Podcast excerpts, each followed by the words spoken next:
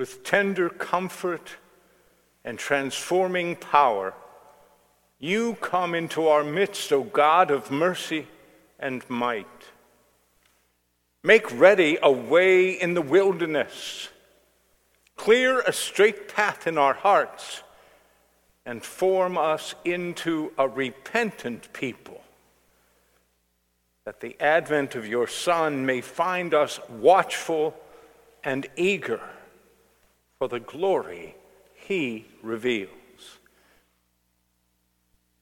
We ask this through him whose coming is certain, whose day draws near, your Son, our Lord Jesus Christ, who lives and reigns with you in the unity of the Holy Spirit, God forever and ever. Amen. Isaiah's announcement of the return to Jerusalem under the tender care of a loving God must have seemed too good to be true for a community living under the tyrannical rule of the Babylonians. In which circumstances of our day and our lives do we look to God alone for hope? A reading from the book of the prophet Isaiah. Comfort, O comfort my people, says your God.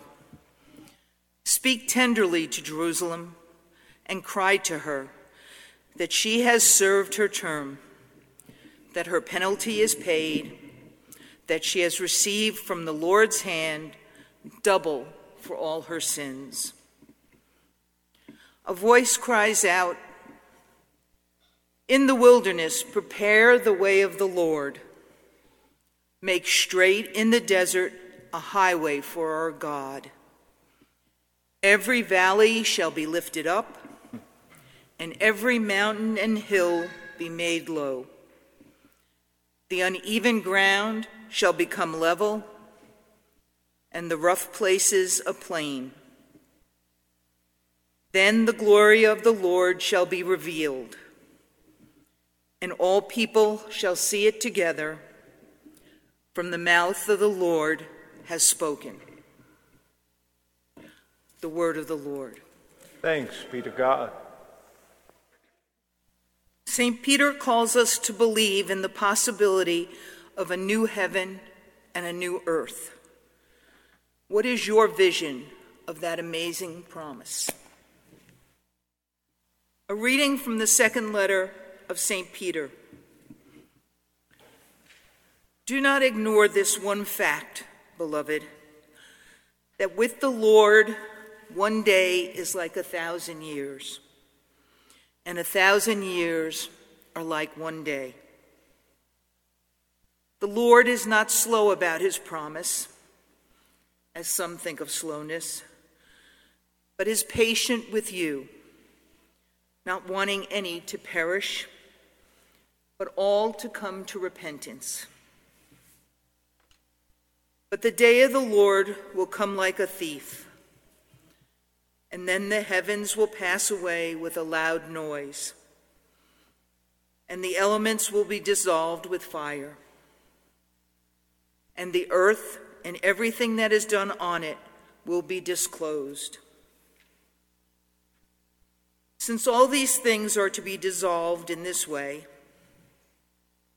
what sort of persons ought you to be in leading lives of holiness and godliness?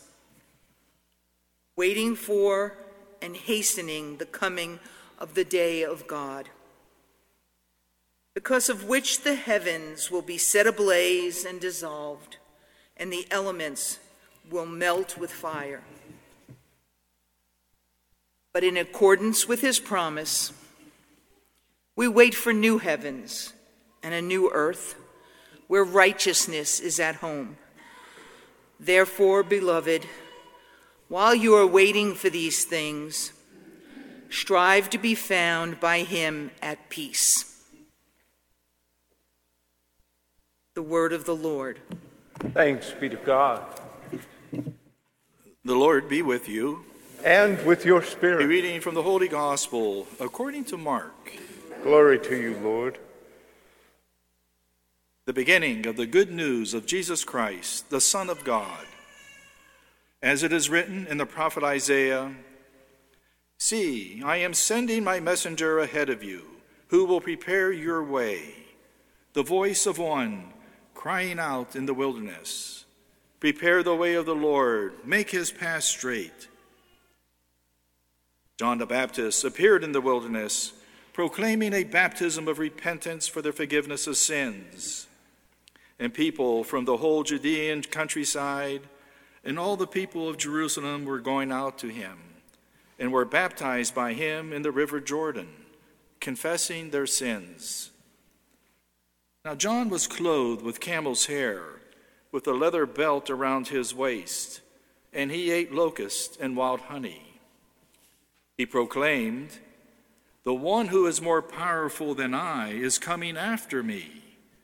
I am not worthy to stoop down and untie the thong of his sandals. I have baptized you with water, but he will baptize you with the Holy Spirit. The Gospel of the Lord. Praise to you, Lord Jesus Christ. The beginning of the passage that Jackie read today from the second letter of Peter reminds me of a joke, a classic joke. And out of love for you, I'm going to tell you the joke.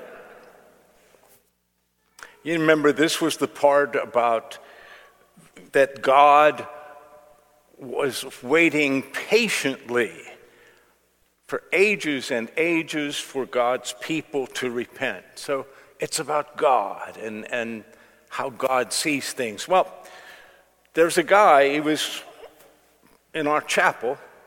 I guess he was wearing a mask, because, well, we all do. And he was in our chapel and he was praying. And he said, God, can I ask you a question? And God said, Would you remove the mask? I can't understand what you're saying.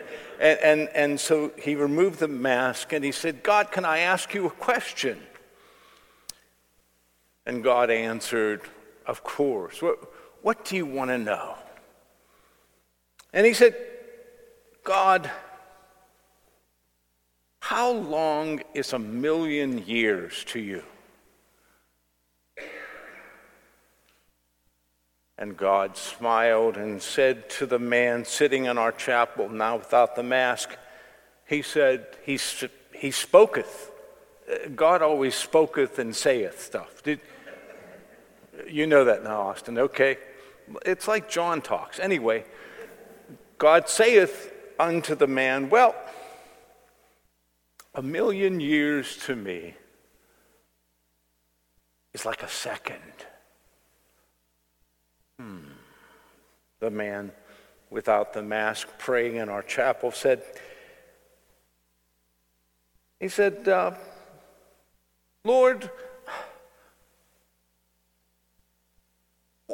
what's a million dollars worth to you?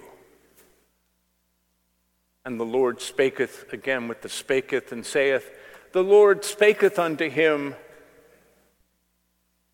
the Lord spaketh unto him, a million dollars to me is like a penny. And the man praying in our chapel with the mask down finally said, uh, Lord, uh, can I have a penny? And God said, Sure, in a second.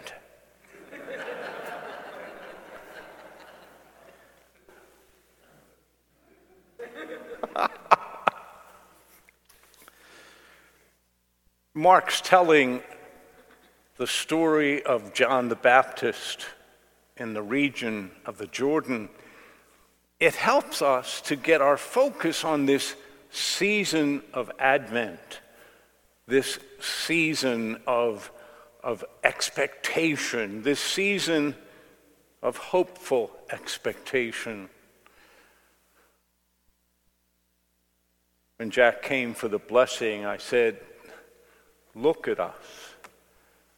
Look at us as a people who need hope. Let the gospel give us hope. And that certainly is my prayer.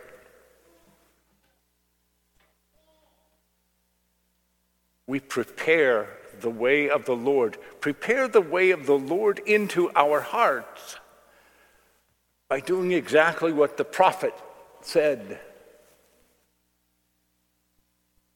fill in the holes in the road, straighten out the curves, make the way easy for God to come in. Isn't it amazing? It was pointed out yesterday at Minute Prayer.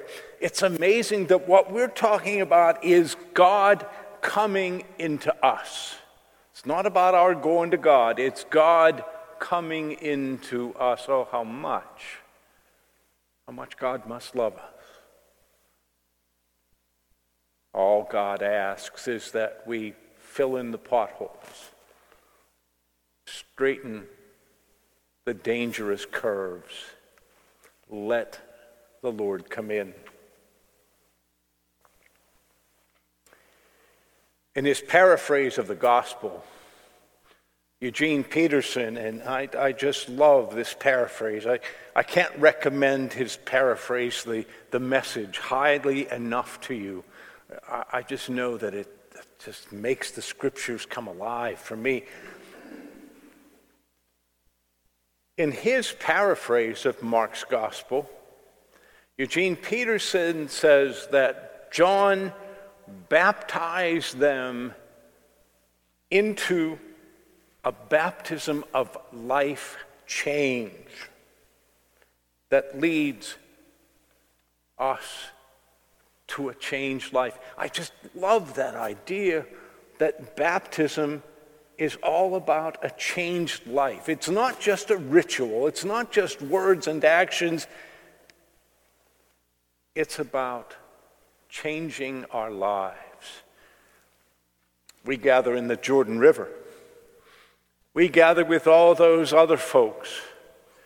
And as they think about what needs to change in their lives, we do the same thing as we shiver in the cold water of the Jordan. What needs to change? What do we need to get rid of to make room for God in our lives? That's what Advent is about.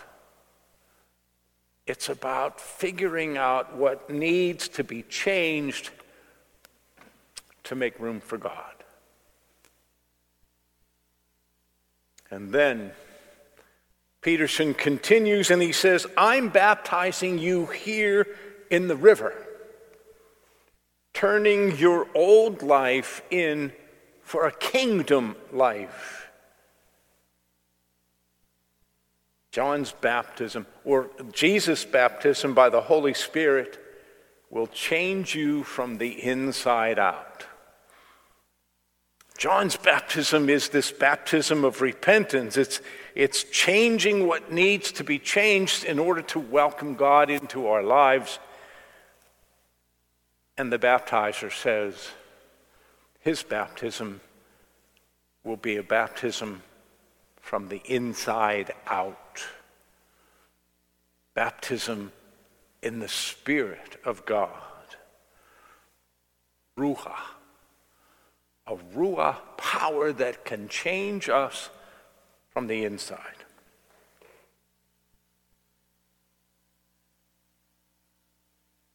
Mark's gospel today invites us to think about what needs to be changed and then to try to figure out what motivates us to make the changes in our lives.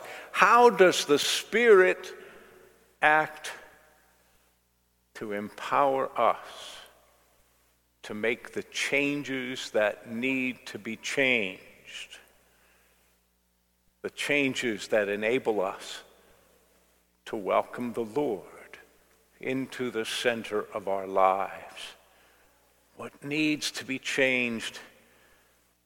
How do we let the power of the Spirit change us? What motivates us, huh? There's a story, I found it a very powerful story about a woman named Carrie Roberts. Carrie's brother Tony was very, very ill with a kidney disease. and he desperately needed a kidney transplant. His sister Carrie, she welcomed the opportunity to volunteer to donate her kidney for her brother. But the doctors wouldn't even consider it. You see, Carrie weighed 325 pounds. Any surgery would endanger her life. Certainly, a transplant surgery, it just wouldn't work. It would be too dangerous for her.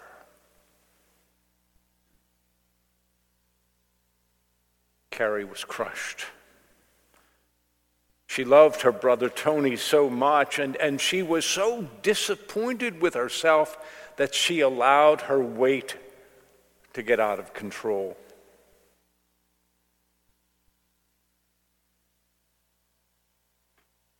So she decided to make a change. She started to eat healthy food. She started to eat intentionally, being quite aware of what she was consuming and how it was affecting her. She started out by walking one hour a day. Then she started walking two miles a day. And then she started to walk three miles a day. All in the back of her mind to be able to help her brother Tony.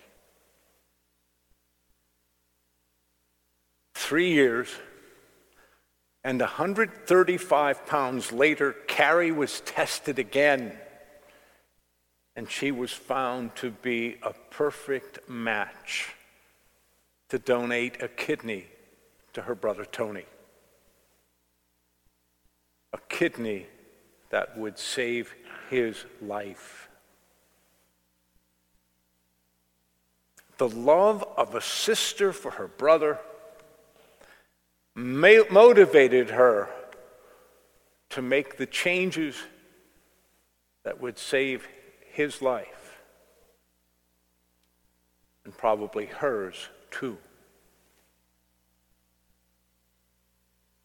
Love is the motivating spirit that changes us from the inside,